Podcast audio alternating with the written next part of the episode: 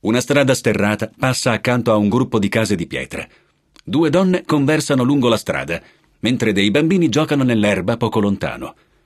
Oggi questa immagine di vita rurale ci appare idilliaca, ma quando Camille Pizarro dipinse questa tela nel 1867, molti critici ritenevano che le scene tratte dalla storia e dalla mitologia fossero soggetti più elevati e adeguati per la pittura. Quelle voci critiche ritenevano che certe immagini della classe media fossero volgari, soprattutto se ritratte nello stile diretto e distaccato che vediamo qui. Quest'opera, realizzata nell'anno in cui Karl Marx pubblicò Il Capitale, allude all'ordine sociale in fase di radicale cambiamento.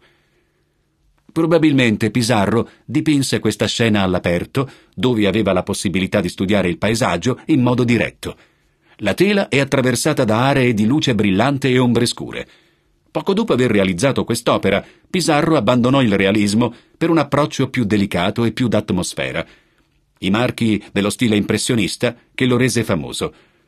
Esaminando l'opera con attenzione si notano pesanti passaggi di colore realizzati con la spatola, una tecnica che l'artista aveva appena iniziato a sperimentare.